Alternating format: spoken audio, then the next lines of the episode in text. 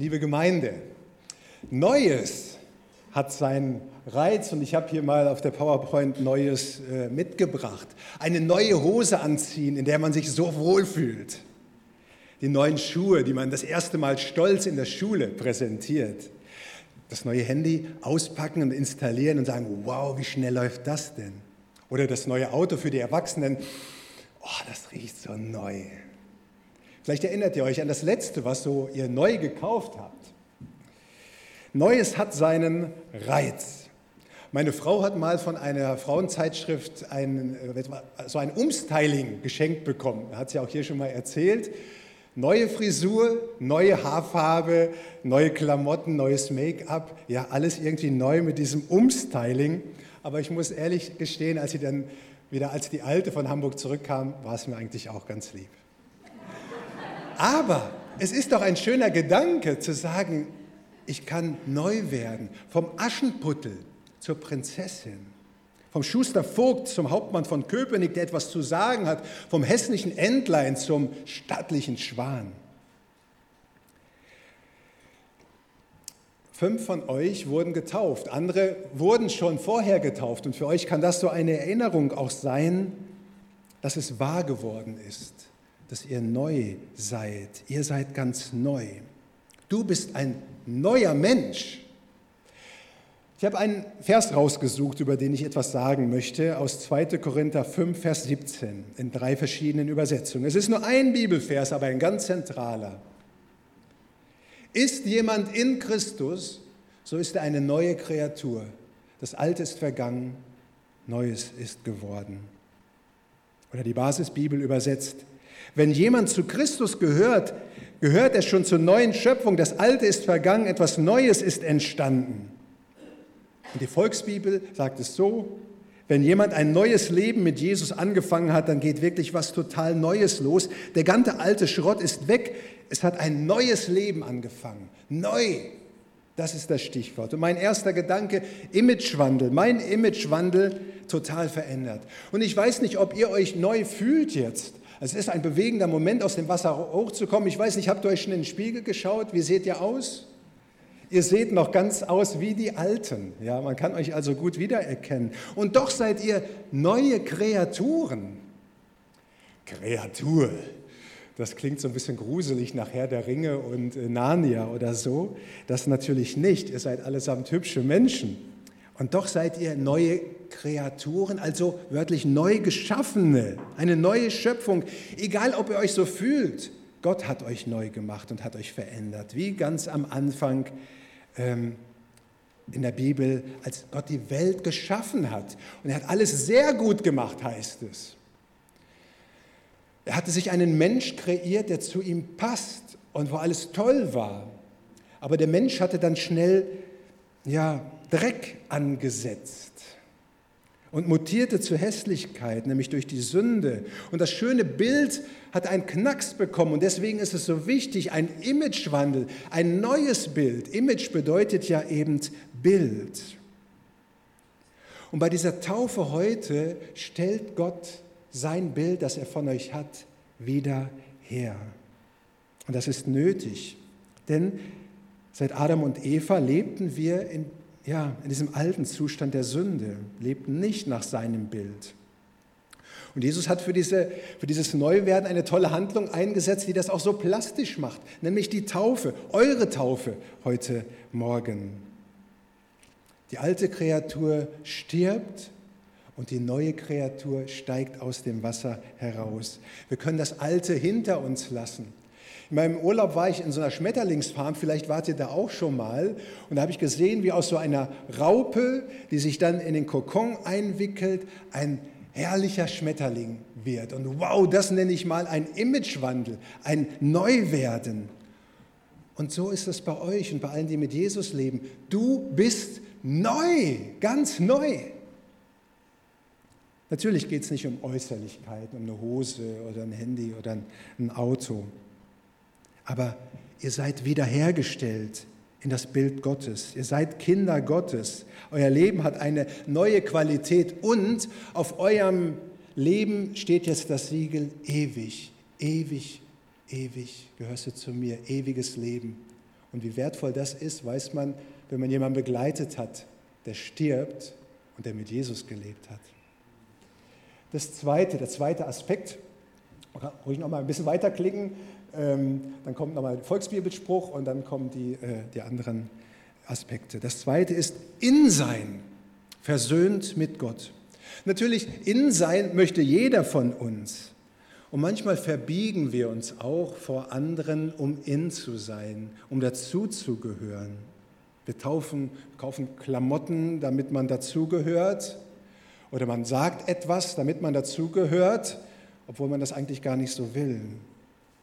Paulus schreibt hier auch etwas vom Innensein und er beschreibt damit, wie wir neu werden, wie unsere Verwandlung geschieht, nämlich in Christus zu sein, heißt es hier in 2. Korinther 5. Was bedeutet in? In bedeutet nicht cool oder trendy, sondern in bedeutet, so wie ihr gerade im Wasser wart, in diesem Wasser, das euch eingeschlossen hat. Und so seid ihr in dem neuen Zustand durch Jesus Christus. Das geschieht nicht durch das Taufwasser. Ich hätte euch auch äh, mit ein paar Tropfen Wasser taufen können oder mit Cola oder irgendwie was. Äh, das passiert da nicht, sondern das passiert, wenn ihr das annimmt, was Jesus für euch getan hat im Glauben, nämlich versöhnt mit ihm zu sein, okay vor Gott zu sein. Und das geht nur durch Jesus. Entscheidend ist, dass ihr persönlich in eurem Herzen akzeptiert und wir alle, dass das stimmt, was Jesus am Kreuz getan hat, dass er nämlich uns zu neuen Menschen macht. Und wie das geschieht, macht eine interessante Geschichte deutlich, die ich mal gehört habe von einem buckeligen Mann, der in einem alten Schuppen lebte und der von allen aus dem Dorf gemieden wurde, weil er war nämlich von der Brandstiftung der Mühle angeklagt. Er hat also die Mühle angezündet, so sagt man. Und er musste ins Zuchthaus, ins Gefängnis, in die Irrenanstalt. Und dann kam er nach vielen, vielen Jahren wieder in das Dorf und alle mieden diesen buckeligen alten Mann.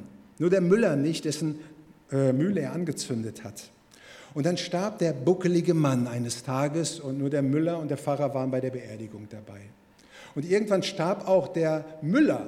Und da waren natürlich ganz viele Leute dabei und der Pastor predigte und er sagte, jetzt will ich euch erzählen, warum sich der Müller um den Buckeligen so gekümmert hat. Der Buckelige hatte nämlich den Müller gesehen, wie er selber nachts seine Mühle angezündet hatte, um die Versicherung zu kassieren.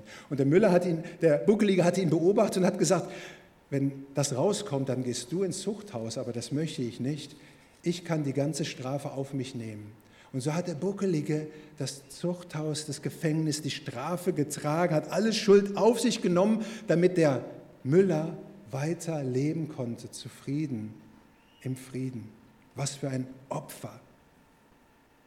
Der Buckelige hatte dafür bezahlt, dass der Müller ohne Strafe leben konnte. Die Bibel sagt über Jesus, die Strafe liegt auf ihm, auf dass wir Frieden hätten und durch seine Wunden sind wir geheilt. Und da reinzukommen in diesen Zustand des Friedens, das bedeutet in Christus sein.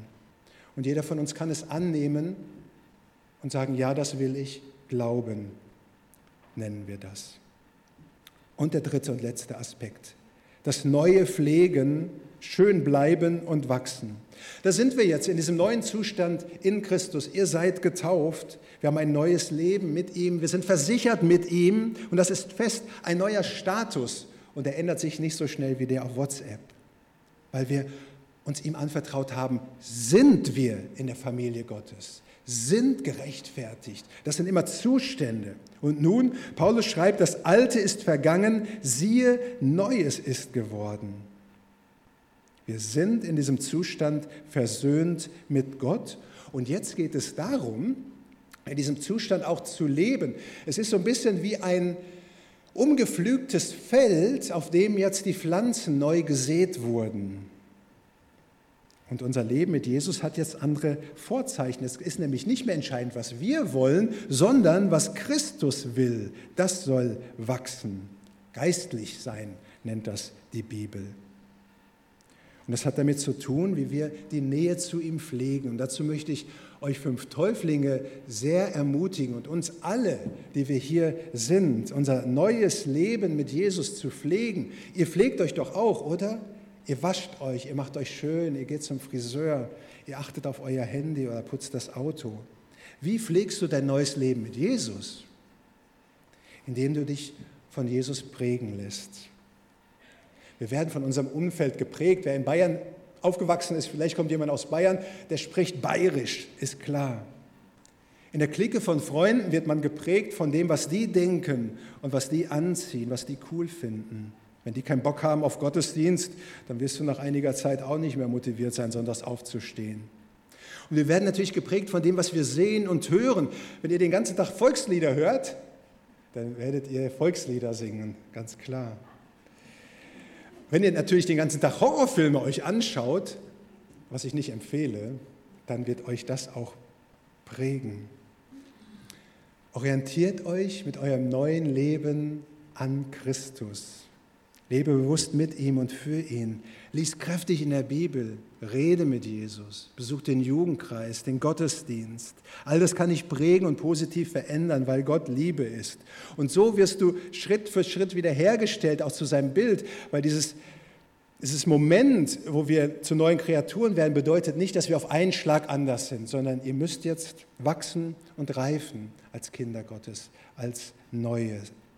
Weil in so einem Beet kommt schnell Unkraut wieder hoch. Also dranbleiben an deinem neuen Leben, Neuausrichtung, mit Leuten zusammen sein, die Bock haben auf Jesus und auf Gottesdienst und auf ein Leben mit ihm. Und das geht in Gemeinschaft viel besser. Jemand hat es auch von euch so gesagt. Und eine Kohle, die man rausnimmt aus dem Kohlefeuer, ist schnell verglüht, während die anderen noch glühen und heiß sind. Also bleib drin in diesem Feuer der Gemeinschaft von Menschen, die mit Jesus leben. Und es gibt so schöne Bilder in der Bibel dafür, ja, dass wir einfach als Christen immer eine Gemeinschaft sind. Familie Gottes heißt es, Volk Gottes oder eben Leib Jesu. Noch einmal zum Schluss der Bibelvers. Übrigens, ich gebe euch auch die Predigt, dann könnt ihr sie nochmal nachlesen. Ist jemand in Christus, so ist er eine neue Kreatur. Das Alte ist vergangen, siehe, Neues ist geworden. Du hast ein neues Leben umgeteilt durch Jesus in sein Bild. Und durch den Glauben bist du in Christus jetzt. Das ist so, du bist drin, versöhnt mit Gott. Und nun wächst neues Leben, pflege dein neues Leben mit Jesus. Die Gemeinde hilft dir gerne dabei. Amen.